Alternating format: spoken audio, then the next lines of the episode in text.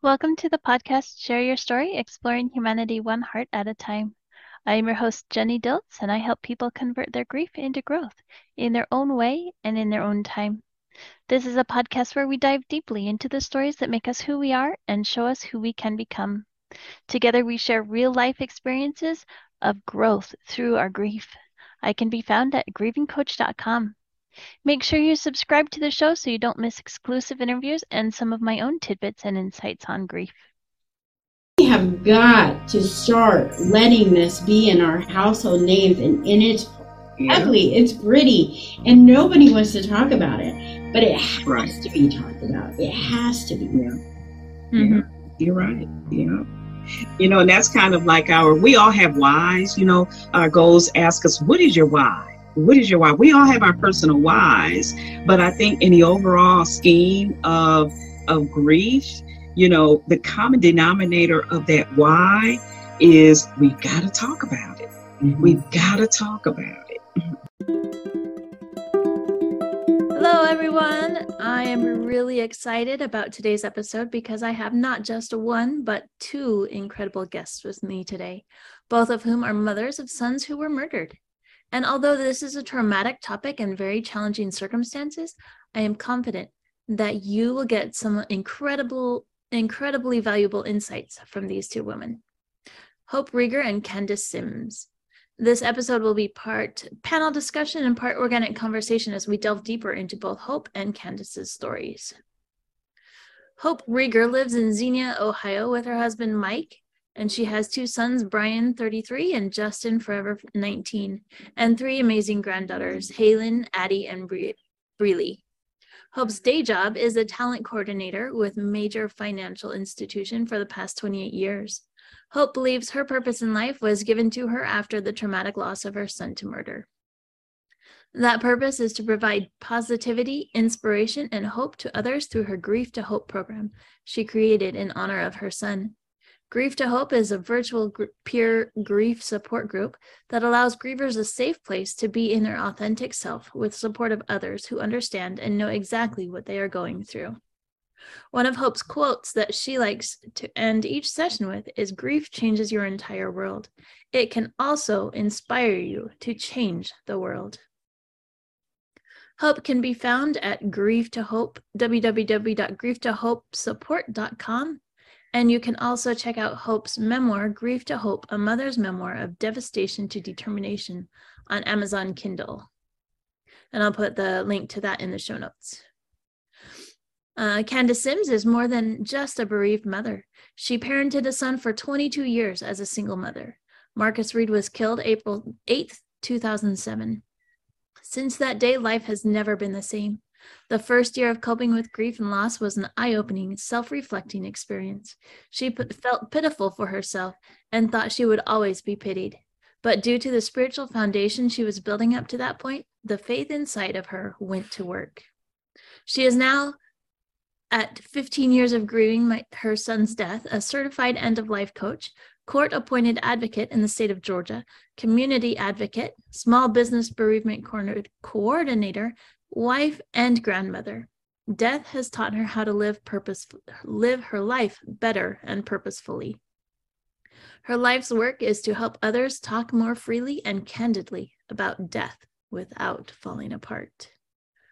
Hope and Candace, thank you both so much for taking the time to share about your experiences and shed some light on how you've not only navigated but thrived through this difficult experience of loss and grief. Mm-hmm. Thank you. Thank you for having us. Yes, it's a pleasure being here with both of you. Mm-hmm. Oh, I'm so excited. This is going to be a good conversation, I can tell already. Mm-hmm. Um, to start off, can you share a little bit of, of context of, um, about your story so that our audience knows where you're coming from? Absolutely. I'll start. Um, so November seventeenth, two thousand sixteen. Um, I received a knock at the door, just like in the movies. Two police officers showed up. However, um, they handed me a piece of paper and said that a person um, on that piece of paper, that name and number, was trying to find me, get a hold of me. And of course, I'm thinking, what is this about? And if it was something horrific, the cops would tell me, like in the movies and on T V. And so my thought is, um, I had two boys. What did they get into? You know, if it was something serious, the cops would have told me. So I'm thinking, um, they've lost mom's cell phone. They need to get hold of mom for whatever reason. And so I thanked them. Um, of course, I did ask them if they knew what it was about, and they said they didn't. So I, I thanked them. I shut the door, went upstairs at six thirty in the morning. And I'm thinking, who's going to answer the phone at this hour? Um, and so I dialed the number, and the person on the other line uh, simply answered Greene County Coroner. And that's how I found out that my son was in an altercation with his roommate. Um, it started out to be a verbal altercation, um, yelling, um, calling each other, whatever, um, and then turned into a shoving match, a punching match, and then um, the roommate decided to pull a gun on my son and put it to his chest, shot, and killed him. Mm-hmm. And Justin didn't have any weapons of any kind, and we'll go into that a little bit later about how the criminal system works. But um, that's how I found out that I lost my son to murder. Wow. Wow, I'm so very sorry to hear about that. That is devastating. Thank you. Very devastating. Wow. And my story uh, started, um, it was Easter Eve. And um, I was together with Marcus that, that Saturday before Easter. And we hung out all day. Um, he had just moved into his apartment three months earlier. And of course, like a mother, you know, I have to come over there and make sure he has what he needs to get by for the week or for the month or whatever the case may be. So um, we went shopping, grocery shopping, picked up a couple of items, and um, just spent the whole day together. I prepped some meals for him before I left, and um, what was to be a maybe two hour visit ended up being like maybe a four or five hour visit, because that's just what mothers do.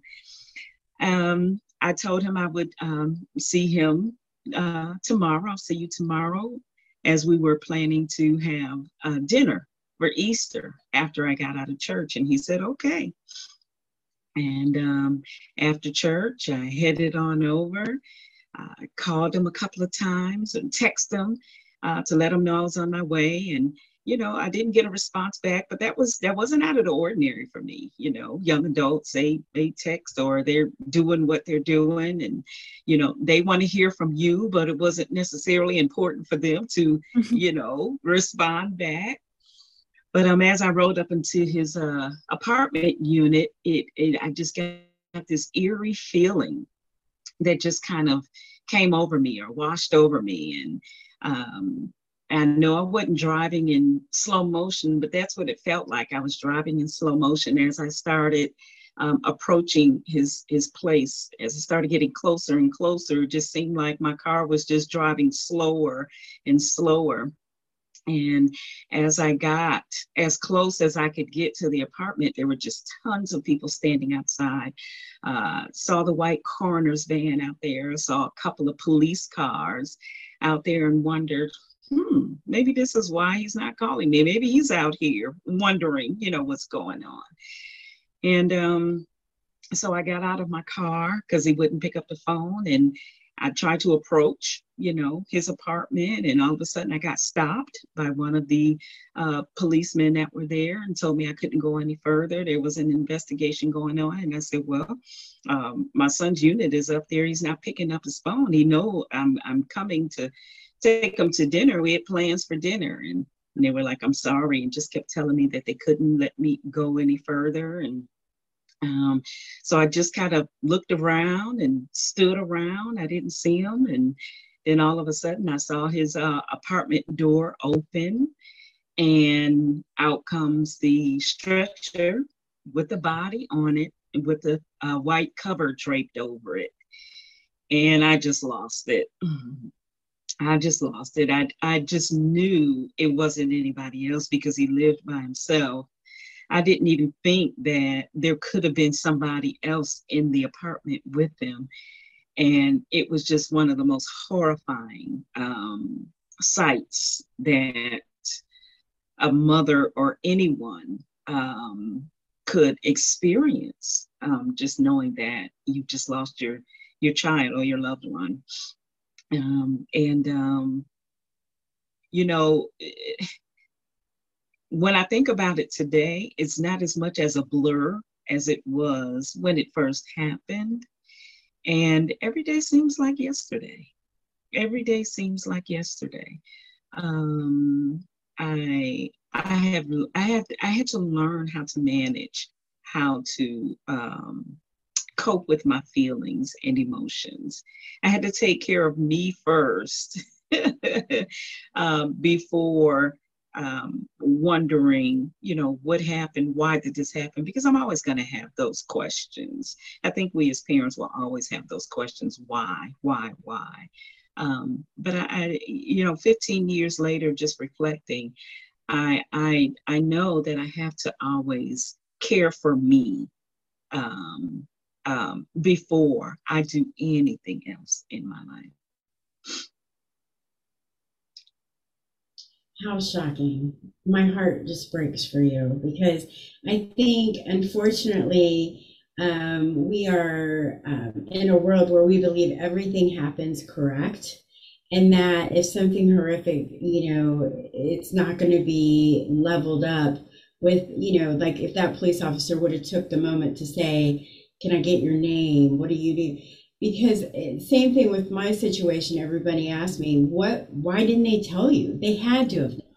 Yeah. And I said, you know, it's one of the things that will be ingrained in my head that I had to make a phone call when two men were physically standing there that could have told me without me having that belief that nothing horrific Uh, was was about to happen, because they would have told me, right? Yeah. And so, unfortunately, I think with both of us, we just um, were. It's unfortunate the way that the circumstances happened, and the yeah. way that it should have been better. It should have been exactly. Better.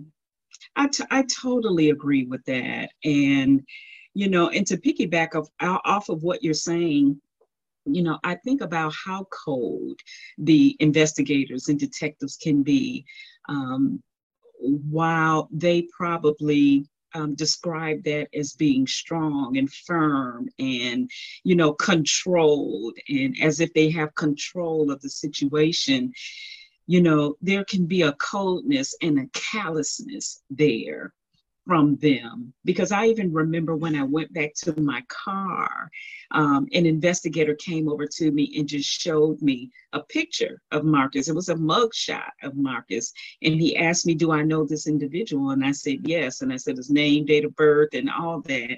And he just folded up the, the, the, the photo and said, I'm sorry for your loss. We'll be in touch. And just walked away from the my, my car like, is that it? Is is that it? Is that all I'm going to get right now? So yeah, very cold. Well, um, Candace, you work a lot with crime victims. Um, is this a common experience to have this coldness, to have this distance? You know, I, I, I think it is common practice. I don't think that um, police officers and investigators intend to be that way. I think that because they, you know, encounter these experiences every day, maybe sometimes two or three times a day, you you you have to build this um, this this shield or this posture of, of sternness or firmness um, to let the family, the grieving families know that um, that the police will do everything that they could possibly do. Um, and I think they know that because that there are victim advocates um, that are also at work in these situations, that the victim advocates will be the one to kind of come in and soothe and kind of, um, you know, help um, bring more empathy into the situation so that they can um, be what they need to be, you know, in their roles and positions. Mm-hmm. I think that's how I'm, I'm understanding it.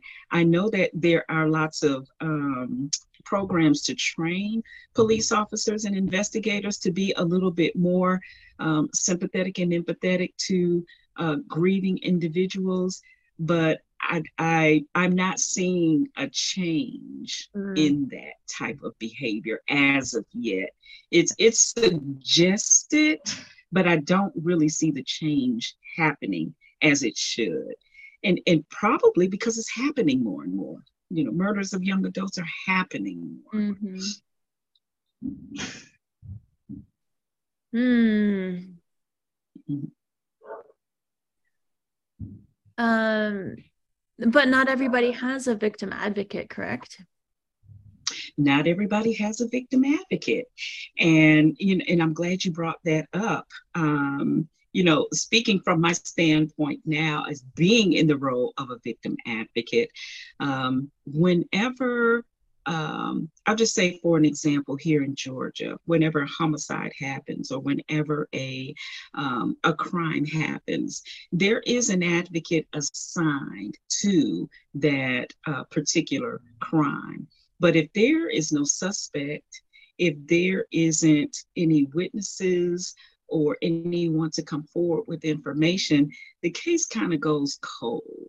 And so when a case goes cold, there is no advocate to call the families to give them updates on the case, mm-hmm. that um, that first appearance, um, a jail uh, hearing, uh, an arraignment hearing.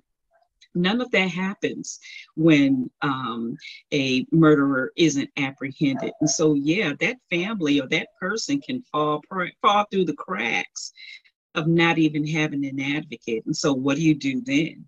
You know, you have to, you know, what I did was I was just online, you know, researching support for uh, victims of murder with no advocates. Mm-hmm. And there, there's information out there, but it's like you're on your own, being your own private investigator or being your own advocate per se. And, um, and that's what really uh, started me on this journey to advocacy, to help other uh, families whose cases uh, won't go to trial because there's no one to come forward to uh, prosecute, to let them know that there's community advocacy out there to help you with group support and to help you with um, learning how to navigate the system of, of, of homicides or to navigate stages of grief and um, to help you with the triggers that happen um, because we need that. We need that. Yeah. You know, absolutely. I agree with you. And I was assigned a victim advocate after Justin um, passed, and um, she was completely overwhelmed. Um, and so I sympathized with the fact that, you know, she had so much on her plate. Um, and one of the things that um, I eventually led to um, what happened to me with Justin's criminal case is that Um, he pled self-defense, and the um, even though he admitted to shooting and killing Justin, and Justin didn't have any weapons, um, it, and he was arrested for murder that night. Um, he bonded out, and then the victim advocate was assigned to me, um, and I spoke to her, you know, probably once every few weeks, just to get a, a feel of where we're at. And she assured me, she's like, it's a slam dunk case. You know, you're not going to have to worry about it. Um, you know, he admitted to it. You know, it's just going through the motions. And then the, the grand jury just, it went on and on. It was like never happening. And finally, I got a call when I knew the grand jury was the day before for her, I assumed was going to tell me, hey, everything went fine, it's going to trial. And instead, she invited me to the prosecutor's office. Um, she didn't want to tell me over the phone. But I spent that next day traveling to our hometown and them sitting in, a, in an office, and it, you could feel the tension. Um, it was the prosecutor and there were several other people in there. Them having to tell me as a victim of, of a mother ch- or a murdered child that he pled self-defense and there was going to be no trial. I was furious. I was beside myself, and I felt like our, I failed my son, not only protecting him, but now in the criminal system, I had failed him because, and the criminal system had failed me as a parent. And I remember the worst thing, and I just mentioned this the other day, was that victim advocate never contacted me after that day. Oh. And I literally left that courthouse feeling so depleted and failed and angry and mad. And maybe yes. That was the reason she was like, I'm not, you know, um, I don't want to call her.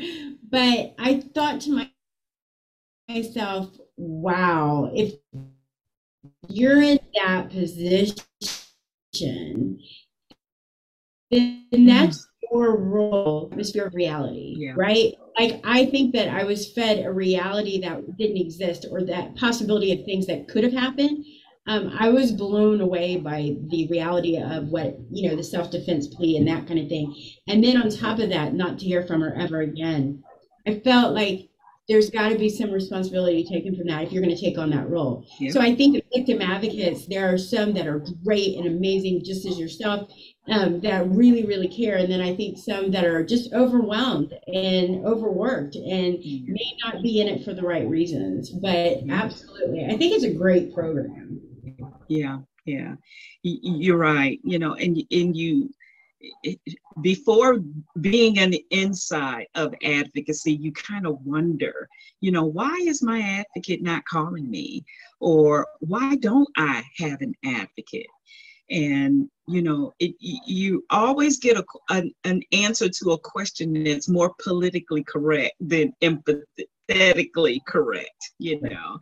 But it was just something in me, that drive of just wanting to know what's really going on, what's really go- going on. And I had an incredible opportunity to work in community advocacy um, for three years, um, which is different from court appointed advocacy. Um, and, and court-appointed advocacy is just that, court-appointed advocacy. When they have information for you regarding a case, that's when you are going to expect to hear from your victim advocate. But those community advocates, they have a desire and more of a will to follow up and keep in touch with you. And um, let me call this person because I have not talked to her in about a couple of weeks and see how she's doing. And, you know, so I don't want to kind of pit community advocacy against court-appointed advocacy, right. But there's a, there's a very stark difference in how they operate. And sure enough, you know, if that court-appointed advocate has about one hundred to two hundred cases of, of crime victims that, you know, she's um, managing, you're right. You won't hear from that advocate until there's something, there's movement in that case. Mm-hmm. Sadly for us. um, both of you bring up like victim advocacy and the investigations and stuff. Um, I'm wondering with murder, like with specifically with murder or homicide or different um, deaths where there is criminal activity, can it be triggering to have to wait for the court case, to wait for the news, the media, all of those added components of the death? Was that was that triggering for you two? Um, like when you got the court notice, or when you, I don't know if you had the media coverage um, about your son's murders, like did that instantly bring you right back to the day that they were murdered? So for me, it was completely the opposite. So um, one of the things that happened was um, it was all over the news, um, but I didn't watch it. Mm-hmm. Um, okay. And that's how so many people found out about it. We lived in a small town, or Justin was living in our hometown, which is a small town of Xenia. Um, and so I never watched one episode of the news. and I never read one ounce of newspaper. And until years later, did somebody ask me about, um, did I have articles from the newspaper? Did I read? And you are exactly right. It triggered something in me that was just like a sick, like a sickening kind of feeling reading it. Um, it was almost like I was like, I have my story in my head, but when I read that story, that wasn't the story that I had believed had happened, right? Mm-hmm. Because you have the truth and you have everything else. And I was in that everything else, and so was the news, and so was the newspaper. So there was no way I was going to be able to uncover the truth. And to this day, I still don't have the truth. I just have what is in my head, because I don't know yeah. if I will ever hear the truth from anyone that was in that room, right? Yeah. Um, eventually, you know, when I when I get to where I, I in my um, days, I may hear the exact story or find out. But so it was very hard for me to read that article on their perspective of what had happened, because they didn't, they weren't personally involved. Mm-hmm. And so, and then on top of that, because it never went to court, right? So it was like the grand jury decides if it's going to be a trial, if it's going to go to court, if that person is going to be indicted. So after that grand jury sort of said, okay, you know, we're not going to indict him, he pled self-defense, case closed, that's when actually my my healing started to begin. And the reason why I'm saying that is I didn't have to relive that day in, day out. Um, and unfortunately, those that are in the criminal system that have to relive this um, in the trial, in the years, and sometimes they don't get that closure for years from the actual occurrence. For me, it was just several months. So I look at it as almost as a blessing that I didn't have to go through that, because I think that would have prolonged my grief in that, in that phase of grief. Uh-huh. I was able to close that and start to figure out what I needed to do with my life as far as the criminal act of it, um, and not having to go through that years and months of trials and, and living that and hearing it and, and everybody's opinions. So um, I'm grateful for that. I'm mm-hmm. grateful. Yeah. And, you know, for me, I think um, a lot of things still trigger me. Um, Here in, in Atlanta, there's not a day that goes by that you're not hearing about someone um, dying to uh, murder or homicide. It's every day. Sometimes I have to turn the news off so that I don't hear it. And if there isn't a new one, then they're um, rehashing what happened maybe the previous day or the uh, the previous week. And so that's that's always triggering for me. And, and the way that it triggers me is I instantly feel another mom, another mom has to go through this. You know, when will it stop? When did we get here? When would when did we get to a place where um, settling a score by murder is commonplace? Mm-hmm. You know, and so that's triggering for me. But there's also something else that I have to consider too, because there could still be a possibility that someone may come forward and that now my time is coming to go to court. And over the years, you know, I've spent years going to court with those that I have advocated for.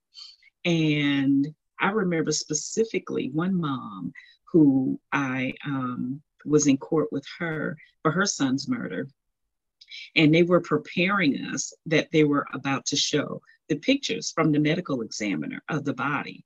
And they, they wanted to warn the family that if you feel as though you won't be able, you know, to view these pictures, you can't step outside and, and go into the separate room.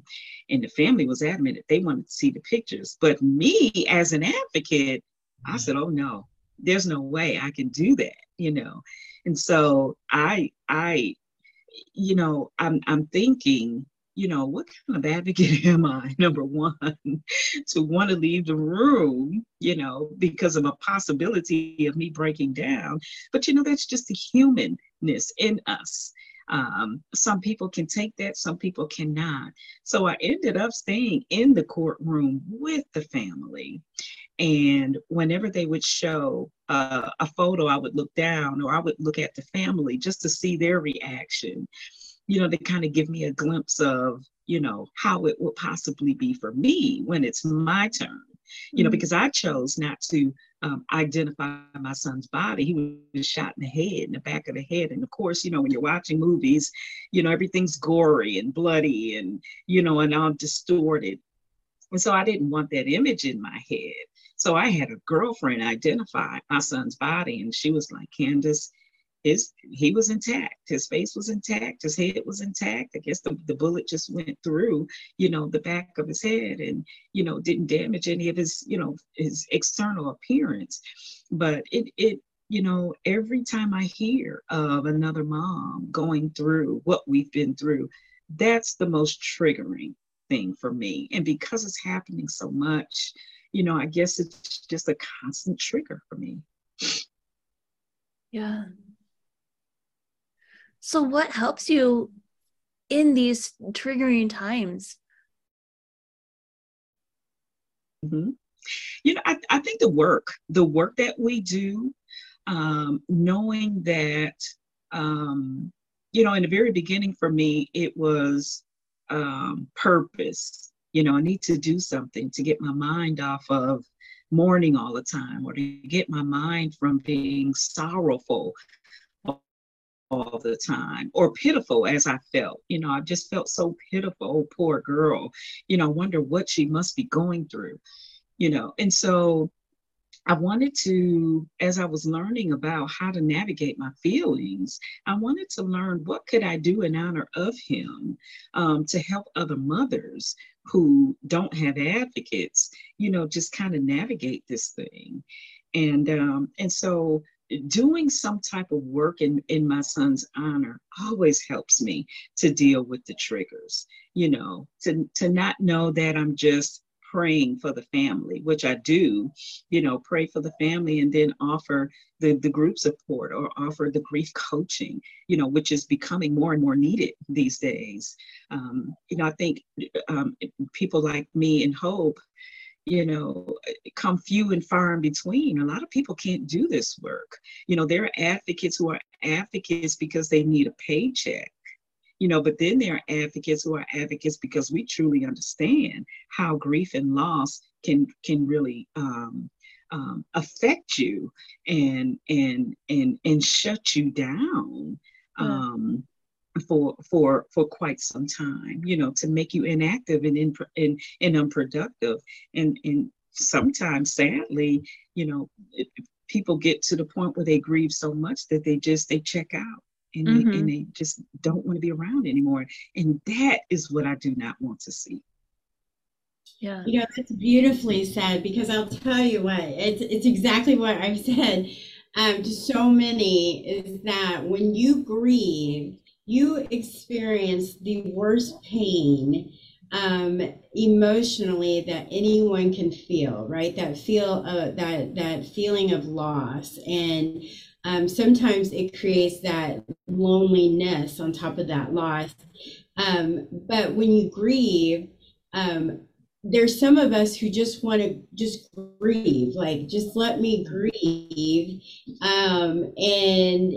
There's some of us who let me grieve, but I'm going to take action with that grief, right? Mm-hmm. And so that's where Candace and I, and, and Jenny, you you too, where we believe that there's a service that needs to be performed, because we don't want anyone to feel that pain mm-hmm. by themselves ever. Mm-hmm. And so that's where the the motivation comes from. Like, that's what gets me out of bed every day, is, and again, just like Candace, in honor of our sons, we want to make a difference in the way that everything is handled, whether it's criminal, whether it's grief, whether it's emotions, whether it's being by yourself, whether it's just knowing that you're not alone, um, allowing people to take off that grief mask that we all wear. Um, that that's what drives us, and that's what drives, because we could have just said, I'll just grieve and and be okay, right? And most people do that, and it's a beautiful thing. Uh, but then there's some of us who are like, there's something driving me to help. There's something driving me to guide, and that purpose is what we're doing and what we're meant to do. Um, and take this, like I've always said, this devastation into determination, into help, and to mm-hmm. serve others. And that is just what it's really all about. Mm-hmm. I love that. Yeah. Mm-hmm. Um, in the process of taking that, de- that devastation to determination to hope, Um, what are some of the most challenging parts of navigating that, that journey? Yeah, you know, it's, when Candace speaks, it's like I'm hearing myself speak, because she was talking about, um, and there's so many things that are alike. Like, and you, when you, when you get into your grief groups or your grief help, you, you're like, oh my gosh, I felt the same way. Or, um, there's a lot of similarities, but there's a lot of differences too. But Um, talking about when it first happened, that fog, that everything's going in slow motion, and you're sort of stepping out of that um, and watching from afar. Like, I feel like that first couple months of the grief, I was, first I was like, sleep, cry, repeat, sleep, cry, repeat. Oh, yeah. Sleeping allowed my brain to uh, relax. And but as soon as I woke up, know it, then I'm like, racing, right? Mm-hmm. So sleep was huge for me. I use sleep to this day as like an outlet, um, probably more than I should. But um, so sleep, and then I was crying. And if I wasn't crying, I was wondering what I was doing wrong. Um, how come I'm not crying? How come I'm not in a fetal position? I just lost my son. How could I be laughing? How could I, you know, if somebody said a joke and it's been two months, then I feel the guilt of, oh my God, I'm I'm happy. I should be happy. Mm-hmm. Um, and then it was the jealousy of normalcy. Mm-hmm. I was jealous of other people that had that normal life. Mm-hmm. Like, how did they get to have that, right? Mm-hmm. How did I get to have to focus on this horrific, traumatic event? Mm-hmm. As a mother losing their child, how come I, they don't have to deal with this? So there was the jealousy of normalcy. Um, all these kind of challenges, like, you know, failure that I didn't protect Justin, failure that I didn't get him, you know, justice, um, guilt if I laughed. Um, it was just all of these challenging things that when you first start off with grief, and that first stage is, it's like a candle mac, well, mm-hmm. candle wax melting. Mm-hmm. And that's the way it's all like a big blurb, like every day just sort of melts together. And there's no change in it, it's just melting. Yeah. And when it came to challenges, I would absolutely, in those first few months, just forget.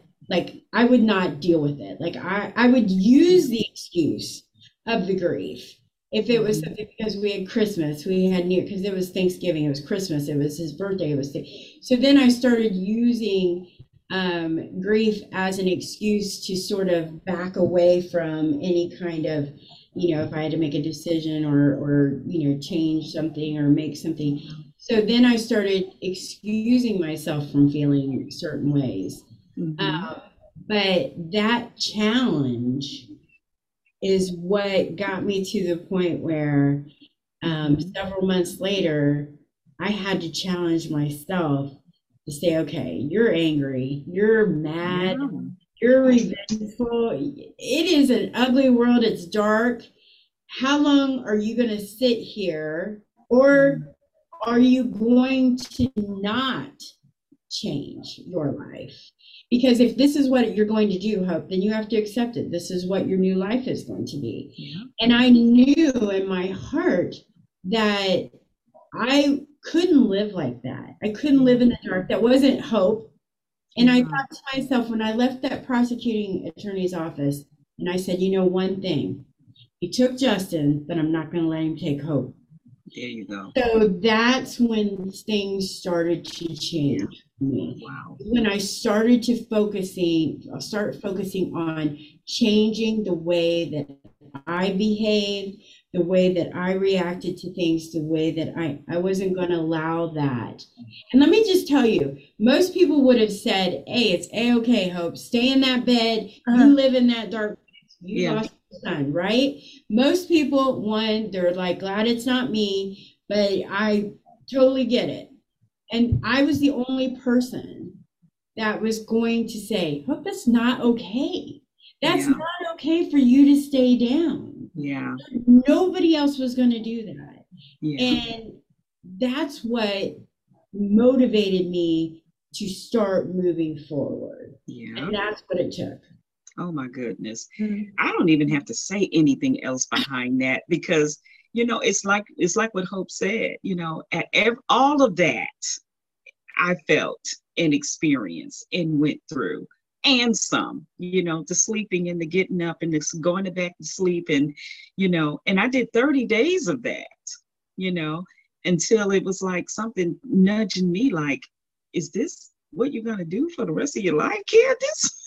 You know, and, you know, and I also had this thing in me um, that would always say, you know, no, I can, I can do this better. You know, I can grieve better, or I can, you know, teach people how to live in their grief, not even knowing what it is that I'm saying, you know, because I've always been a person who kind of, you know, I look at how somebody's doing something and be like, hmm, either they're incredibly incredible at what they're doing, or I could do that. I could do that better, you know. And so there are a lot of people who are very excellent and professional and just miraculous in what they do. And then I become your follower. But then there are some that are like, I can do that better. And I think for everything that I have said internally, I can do that better, there was always something more spiritual working, testing me. Okay, well, let me see you do it. Right. You know, and do it in the form of advocacy, because if you can do it better, then there's someone out there that needs you to do it better for them. Yes. So, you know, I, I think every one of us have challenges, but I think if you look, or if you listen to your inner spirit, or if you, you, um, are, are so connected with who you are, you'll know what you need to do next, you know, in this journey or on this journey. Um, group support. I hated going to group support because I, number one, I didn't want to sit in a room of group, grieving parents who felt like the world was closing in on them week after week after week. And then you come back and then it's the same thing over and over and over. And I said, no, I, I, I just, this is just the energy in this room is just so draining, you know. And then here I go again, I can do that better. Mm-hmm. You know, and, and then there was, um, you know, um, the coaching. You know, didn't even know that there was a thing such as grief coaching, you know, uh, because I saw a therapist and I had a good therapist. There was no way I was going to say I can do that better, because I couldn't. She was good and I wanted to keep her. I didn't want her to go anywhere, you know. So, um, you know, there'll always be challenges, but it's, you know, we who, ha- I think we who have been through what we've been through are the best persons to help others to say, is there all to life? Is, is, is, is, is this all there is to life for you to just sit and sleep and grieve and just not see a light at the end of the tunnel? And, and I had to have someone tell me, well, Marcus want that for you, you know, because I know how I raised Marcus, and I know I raised him to be relational with people, um, to be good uh, to people and with people, to be happy, live an abundant life, you know. And so, you know, I had to ask myself, well, Marcus want this for me? No, he wouldn't. He wouldn't. And so I, I, I just challenged myself within the midst of my challenges to be better, to grieve better, not stop grieving, but to grieve better. Mm. Beautiful. Mm-hmm. Amazing. Um, I knew this would be an awesome episode. You know, this really is a, a good conversation. And, you know, there used to be a time that I didn't want to talk about grief. There, there was a time that I didn't want to look at Marcus's pictures because they were too difficult and too painful. Uh-huh. Um, there used to be a time I would sit on the couch and um, I knew his patterns. He would always come to my place about three, three thirty, you know, okay, what you cooking? You know, and I would sit and wait, you know, okay, it's about quarter to three. He'll be here in about fifteen minutes, you know, and I would just sit and wait. And then three o'clock would come and three fifteen would come and three thirty would come. And, you know, then I would come back into my miserable reality of he's never going to come through that door again, you mm-hmm. know. And so there were triggers of challenges of, you know, him working his first job at McDonald's. You know, every McDonald's I would pass by, I wanted to blow it up, you know, mm-hmm. as if McDonald's had something to do with his death. You know, he did U P S and FedEx for cr- around the holiday season to make extra money. It was hard for me to see a, a, a U P S truck at the red light next to me. You know, I'd be mean mugging the driver as if he'd done something. You know, all of this crazy stuff. And it's just like, what is wrong with me? I can't, I can't live like this. I, I, mine was Wendy's. Ironically enough, my son worked at Wendy's. And so every time I see Wendy's, I'm like, ah. Um, but you know, or my trigger was, it's so funny that you say that because when you said McDonald's, I was like, mine's Wendy's. Justin worked at, I think, every place possible, Five Below, Chipotle, like every time I see these.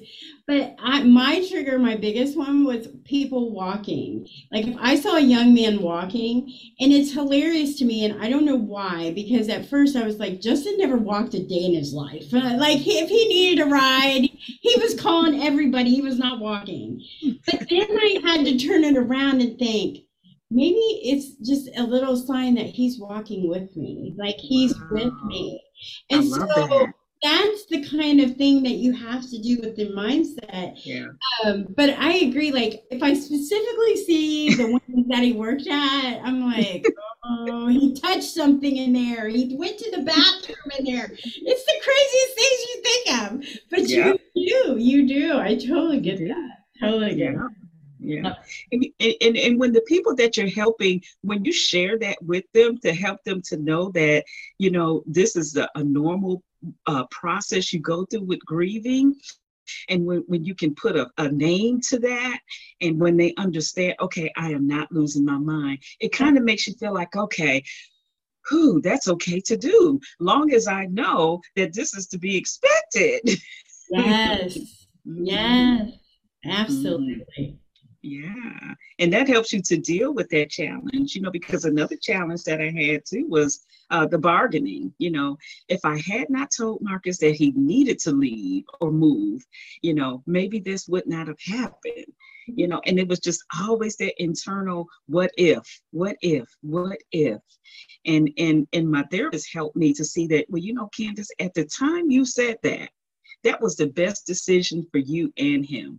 Why is that still not the best decision? You can't undo something that you've done that was the best decision for you at that time.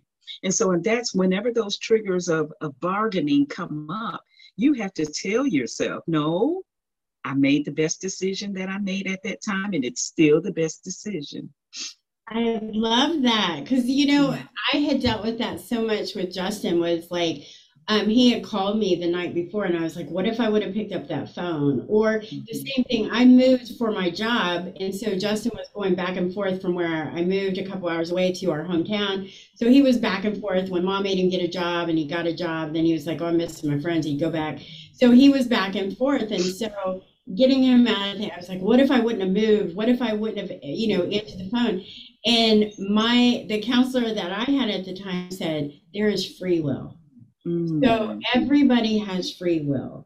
So what if you would have picked up that phone? You started an argument, he started an argument, and you ended it by hanging up on each other, saying something horrific. Mm-hmm. And that would have been the last thing that you said to each other. Mm-hmm. So there's always those kind of things, the way that you can flip it. But I love that.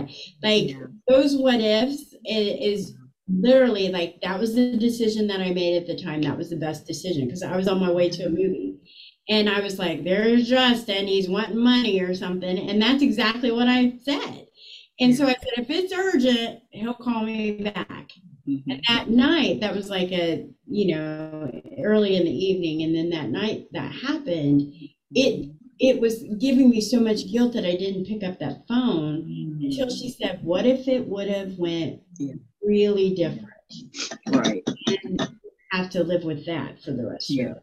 And so it's just free will. It's, it's yeah. there. Yeah, exactly.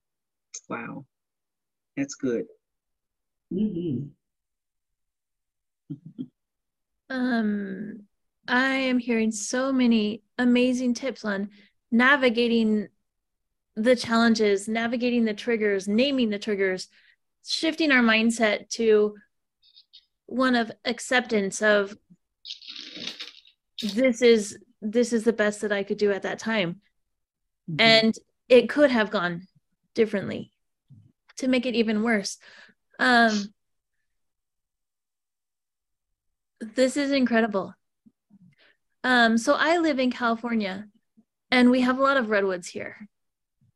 Um, and there are so many incredible lessons that we can learn from the redwoods. One of them is the importance of the fire in their life cycle.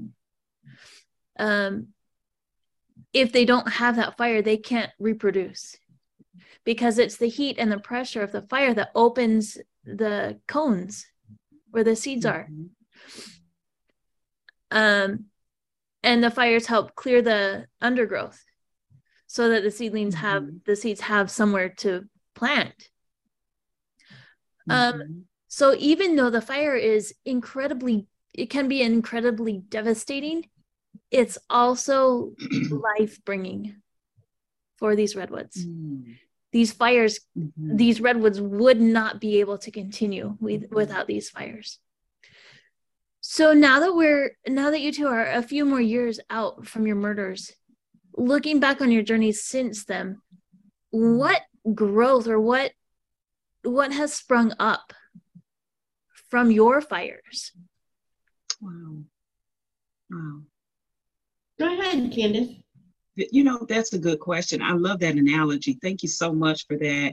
I heard my pastor preach on that um, about um, the benefit of fires in a forest and how it starts a process of reproducing new life. And um, I would say over the last fifteen years, um, and this goes along with something that one of my grief uh, professors um, helped me to understand about grief is um, I, di- I didn't want to, as I was as I was researching his um, grief coaching program, I determined that this wasn't going to be for me because I cry too much. Mm-hmm. I don't want anybody that I'm helping or assisting and they're looking at me as the professional to just break down and, and lose it in front of my client. Mm-hmm. And, and so Don said, Candace, you're the prime candidate. We need that. And so I didn't see, I, I, I was so used to seeing, um, I guess, sorrow as not a benefit or not a um, a, a a helper in um, helping those that are going through difficult times. Um, Jesus wept, you know, and and he's our example to follow in this world, you know, and um, he has a heart and a and a passion for those who grieve, and if there's a heart and a passion behind grieving, then there's also a purpose in grieving coming from the professional.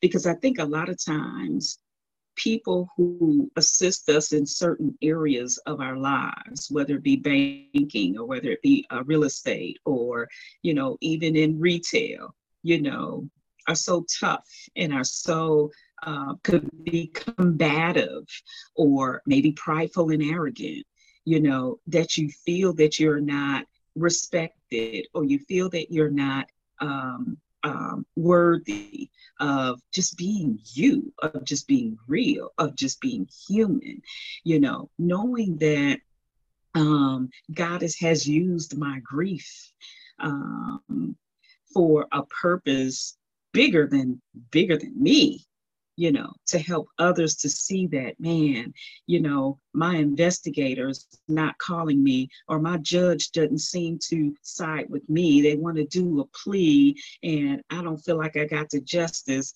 But Candace, thank you so much for letting me vent, or thank you so much for letting me talk. I feel better talking to you than I did them. You know, there's a, a strange irony in that, you know, where we feel like we're receiving justice from the court system, but we're receiving, we're receiving a different kind of justice of self-worth and value in someone who's able to understand and sit with us and allow us to be expressive and to speak in our truth, you know, even though we're not getting the, um, the closure, you know, that we feel like we need to get. I think that's what this has taught me in this whole grand scheme of things is, you know, Candace, be you. Don't try to be tough and don't hold the tears back. You know, people are going to need to see that you care, not just from your words, but just from your body language. Mm-hmm. Yeah. I love that. And it's so, the one thing that, that I, that helped me from go to this devastation to termination kind of aspect of it is, um, exactly what Candace said earlier was like, I was in those grief groups and I was like, I could do those better. Um, and I remember being around, and it wasn't the group, or it wasn't the, the class or the course. Um, because it was sort of like the old Zig Ziglar kind of seventies kind of thing. It was about being around others that that could tell me the things that I needed to hear so desperately. One, that I wasn't doing it wrong, right? I thought I was doing grief wrong because I'm like, I don't know about you all, but I have never, ever been taught how to grieve, and I don't think I'm doing it right, right? Mm-hmm. And for them to give me that reassurance of, you know, those triggers, those those things, like when people say the worst thing in the world to you, but they think, I mean, their heart's in the right place, but they just say the god-awfulest thing to you, and you're like, where, who would say that to me? But we have to learn how to be, um, you know, our expectations have to become to the point where we know their heart's in the right place. They may not say the right words. Uh, we have to start understanding why people walk away and get out of our lives versus come and support our lives. So all of those different kinds of things within that group that I was in was so reassuring to me that I was one, I was individualized. My grief wasn't going to be like John's, or my grief wasn't going to be like Deanne's. It's going to be completely different. But then there was similarities between, just as we, you and I talked about the Wendy's and the McDonald's, and the, the, you know, the feelings that we feel. And so that's what motivated me to start understanding what was important and what I needed to fulfill in my purpose with grief. Was one, I had to start focusing on today and how tomorrow was not going to be like today. Right. And so I had to start getting that motivation to say, okay, today's not going to be eat, sleep, repeat, cry. It's going to be get up, take a shower, go to the store, and maybe sleep and cry. So I had to start putting on those motivating factors every day that tomorrow was not going to be the same as today, because I had to stop expecting that tomorrow was going to be the same. Why, why, you know, it's going to be the same. I'm going to cry, sleep, repeat, whatever. And so then I had to start changing my life to offset, to, to change my mindset mm-hmm. into thinking tomorrow's going to be better, right? Mm-hmm. And so I had to figure out what that meant. And so every day I had to put a focus on it. And what it did was, okay, I stopped smoking, which was like the stupidest thing to do at that time. But I was like, I'm going to stop smoking. And everybody's like, right now you're going to do it? You just lost your son, right? And I was like, no, I'm going to do it. Because the one thing that I learned was I could accomplish what I put my mind to. And yes. so I had to, I had to accomplish it, accomplish that to get my mindset on, like, if you can do that, girl, the mm. sky's the limit, right? Mm. So mm-hmm. I quit smoking, then I quit, ex- then I started to exercise.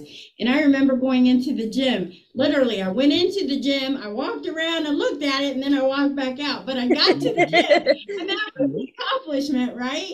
And so then I was like, okay, now I'm here, maybe I'll walk, you know? And so it was changing the way that I felt about the next day, the tomorrows, but also what I was feeling inside was building courage and strength and motivation. And wow. that was propelling me into the next phase of yes. every single day. And so that's where my, I think, I when I think of it as devastation, determination was, that's how I learned mm-hmm. that grief was not going, was always going to be here. I was always yeah. going to, I always lost, I'm always lost my son. Yeah. But I also had to figure out how to live yeah. honoring him and yeah. how to live with that grief in a positive way. Yeah. Um, and there's days, right? There's always those days mm-hmm. or mornings or mm-hmm. afternoons that are painful, but I mm-hmm. have to limit those and say, okay, this is an afternoon. I'm allowed to have it. I'm allowed to feel it, but I'm not going to let it lead to days, to weeks, to months. Mm-hmm. And so that's where you get that motivation feeling where, mm-hmm. okay, I'm having a bad day today or a bad morning. Tomorrow's going to be different. If I'm allowed mm-hmm. to have tomorrow, I'm going to make it different. Yeah. And that's really what fuels my soul. And to know that he's my biggest fan, right? Yeah. Like Justin's up there rooting me on. Like I can't go wrong unless I get up there and he's like, Mom, how embarrassing. Then it's well, we won't know that till we get there. Right, right, right. By that time it's too late. So yeah, I love it. I love it. Yep. Oh, that's great. Oh my goodness. Awesome. Yeah. And, you know, and the more and more you talk about, you know, things that you don't want to talk about, the easier it becomes to talk about them, you know, weight, money, death, you know, the more and more you talk about your weight, the more and more you're going to get sick and tired of talking about your weight. You got to start doing something about it. It's yeah. the same way with money. It's the same way with death. Now, we're not going to, the more we talk about death, we're not going to go ahead and do death, but right. it just, it, it, it, it um, absorbs a lot of the shock, the more and more we talk about it, you know, and that's what I'm finding. It's like now I love talking about death and grief and helping people, you know, because I can identify with what they're saying and where they are and where they're sitting in their grief. And it's like I'm sitting on the edge of my seat, like, yeah, I've been there and I can't wait to share my experience too, you know, to whereas it hasn't always been like that. It's like, no, don't go there one time. I'm going to avoid this person right here because they just lost their, their mom or whatever. And ooh, I'm going this way. Yeah. And now I'm like, mm-mm, bring it on. I want to talk about it. Love it. People often, um, one of my classic introductions is, I'm Jenny and I love death, but I love grief. And when I say that, I get the weirdest looks because yeah. like you do, I love talking about grief and helping people mm. through it and learning their stories mm. and helping them see different yeah. perspectives and, and just being a companion with them. Mm. On the journey. I get it. Yes. yes. And it's one of those things, like, it happens, man. Like, so many, like, this grief, it doesn't, like, it doesn't pick on certain people. It happens mm. to all of us. And one of the worst things I tell people all the time, if we don't start talking about grief and ta- start talking about death, and it happens, like, people, it happens. Why are we not talking about it? It's because the worst thing to happen was when I lost someone and had no idea what to expect because nobody ever talked about grief. And that was one of the things I'm like, I'm going to talk to grief constantly because I don't want anybody, because in that moment when you're in that fog, right, the last yep. thing you want to be is surprised. Like, what the right. heck? You know, right. what is this brain fog kind of thing. Nobody told me about that. Nobody told me about, you know, even the organ donor, the organ donor called me and I was like, who, who, nobody told me there's going to be an organ donor that calls, you know, that calls me. Yeah. And, and the, and the funeral, like that was like a business transaction. I felt like I was planning a party, putting a deposit down. It was, yeah. Nobody talks about it. And I get fired up about it because I'm like, we have got to start letting this be in our household names, and, and it's yeah. ugly, it's gritty, and nobody wants to talk about it, but it has right. to be talked about. It has to be. Yeah. Mm-hmm. Yeah. You're right. Yeah. You know, and that's kind of like our, we all have whys, you know, our goals ask us, what is your why? What is your why? We all have our personal whys, but I think in the overall scheme of, of grief, you know, the common denominator of that why is we've got to talk about it. Mm-hmm. We've got to talk about it. Yeah. Mm-hmm. Yeah. Mm-hmm. One of my friends says, she said the greatest thing the other day, she says, I'm a speaker about grief. So I do like the two worst fears in people's life is public speaking and grief and death. And I'm like, oh my gosh, that's what it is. That's what we got ourselves into that. Oh my goodness. Wow. That's awesome. Love it. Mm-hmm. Mm-hmm. So what are you two, what's, what's coming up in the future for you, for both of you? What are you looking forward to? Well, for me, I am, I'm still doing the grief coaching. And um, after this conversation that I'm having today, I just got an epiphany, man, I need to do more lives on why it's so important to, to talk about grief and to have a grief coach. But I'm working with someone to um, help me to create an online university um, about coaching people through their grief and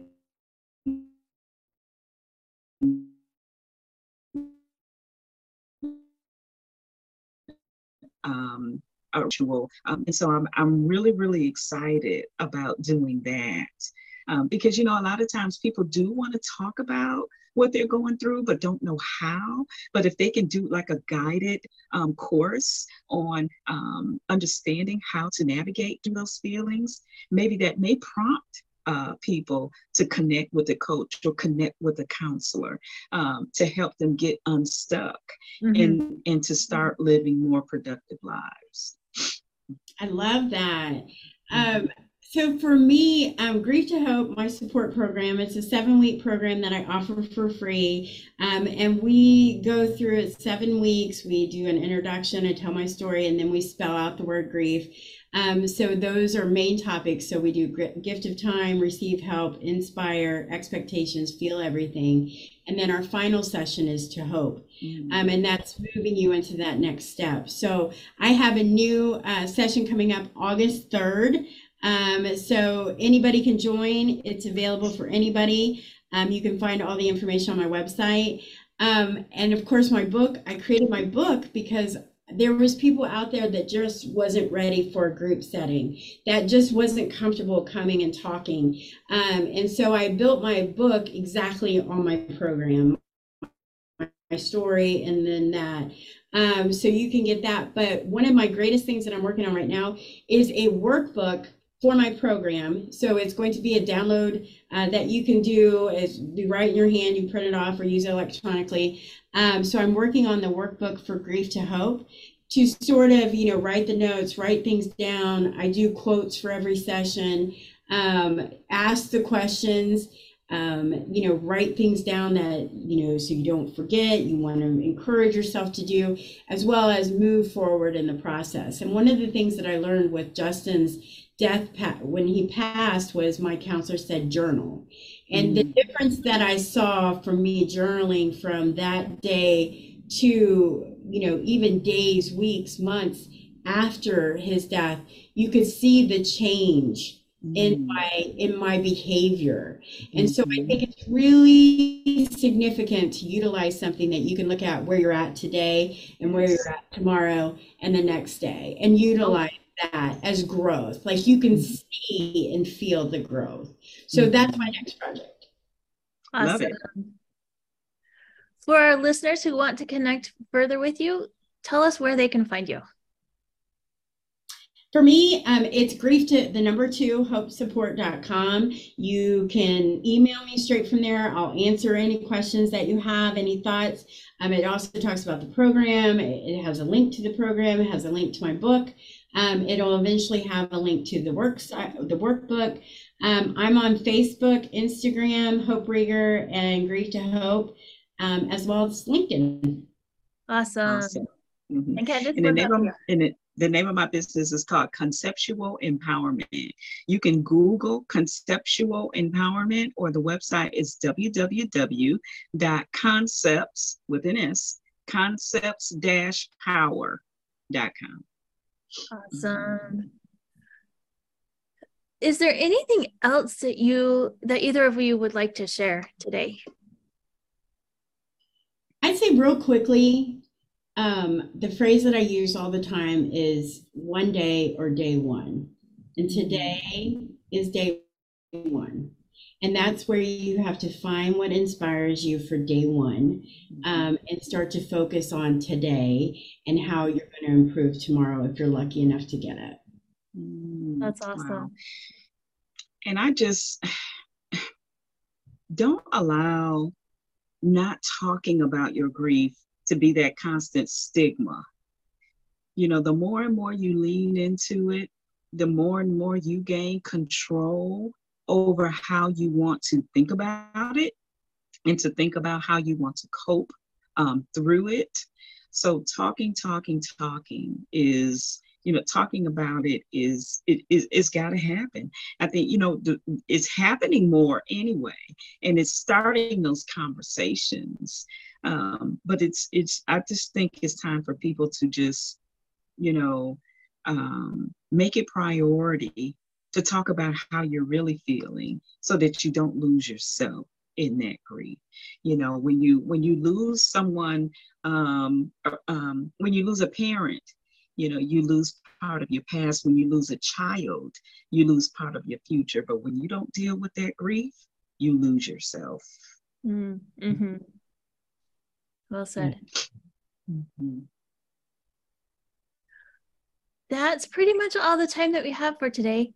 Candace and Hope, thank you so much for being with us today and showing us that it's not only possible to not only possible to survive devastating tra- and traumatic events like the murder of a child, mm-hmm. but it's actually realistic to turn a travesty like that into a passion and purpose. Yeah, exactly. Um, Mm-hmm. Thank, thank you so, so much, much for having me. This has been a wonderful experience, and thank you so much, Hope, for just sharing your story and and everything that you've done and accomplished since your son's death. You've done a lot in a little bit of time, and that just that's a testament to your passion and your purpose behind what you do and why you do it. So thank you.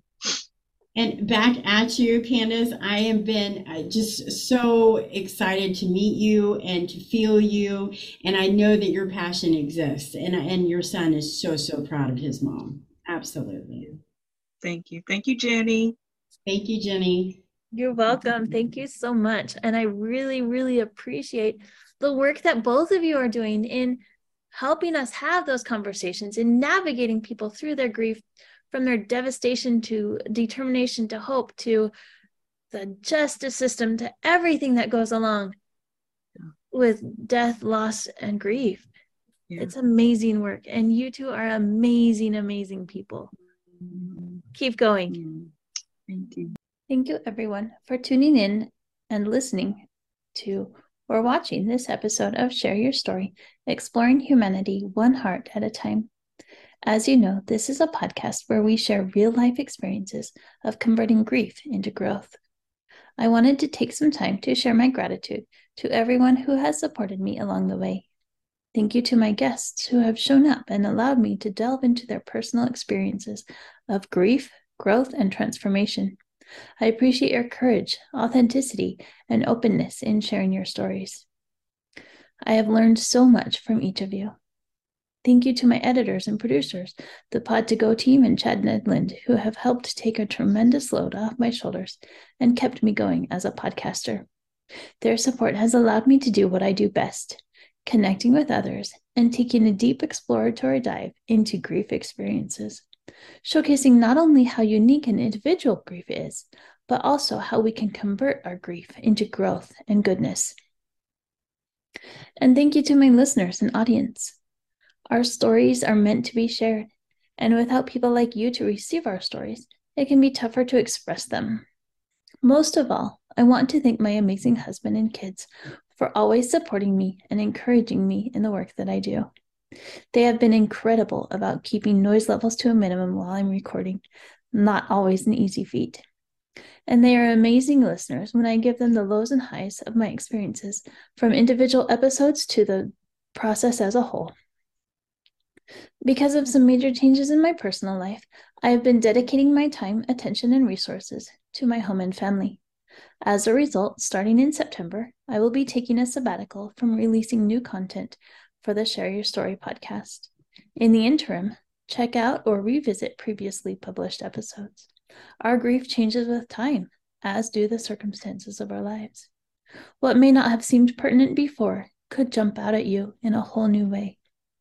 A major component in converting grief into growth is to always be open to the lessons it has to teach you.